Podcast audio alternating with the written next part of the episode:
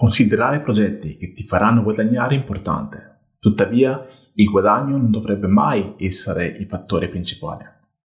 Perché qualora diventasse il fattore principale e il guadagno venisse a mancare, si andranno a tagliare gli angoli, alla ricerca di guadagni veloci, di profitti veloci, che sì, all'inizio ti faranno guadagnare qualche soldo, ma a lungo termine andranno a danneggiare il tuo progetto. E YouTube è pieno di questi esempi. Per i youtuber con 300, 500, 700 iscritti, con le loro descrizioni pieno di link affiliati, dove condividono i libri che leggono, le camere che usano, i microfoni che usano, il computer che usano e i broker che utilizzano. Dove sì, si fanno qualche soldo in quel momento, ma ignorano che questo comportamento andrà a danneggiare il loro progetto a lungo termine.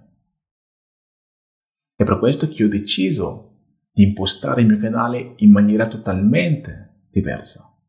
Sì, ci guadagno, ma non il tipo di guadagno che tu pensi. Infatti, se una persona dovesse chiedermi, Levi, quanto guadagni su YouTube? Io risponderei che, secondo me, il termine guadagnare può essere visto in diversi angoli. Ma se dovessi rispondere in guadagnare in termini di monetari andrei a rispondere che sì, ci ho guadagnato zero. Tuttavia, negli ultimi due mesi ci ho guadagnato in skills nel marketing, ci ho guadagnato in skills nel public speaking, ci ho guadagnato in skills nello storytelling, ci ho guadagnato in skills nel copywriting. E ho usato queste skills per ottenere il lavoro da direttore nella startup che ho condiviso con voi due settimane fa. E questo è il punto di questo episodio, ragazzi.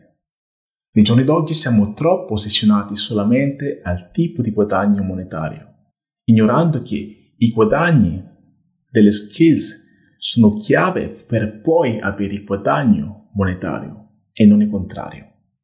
Il processo è la parte più importante e non il risultato.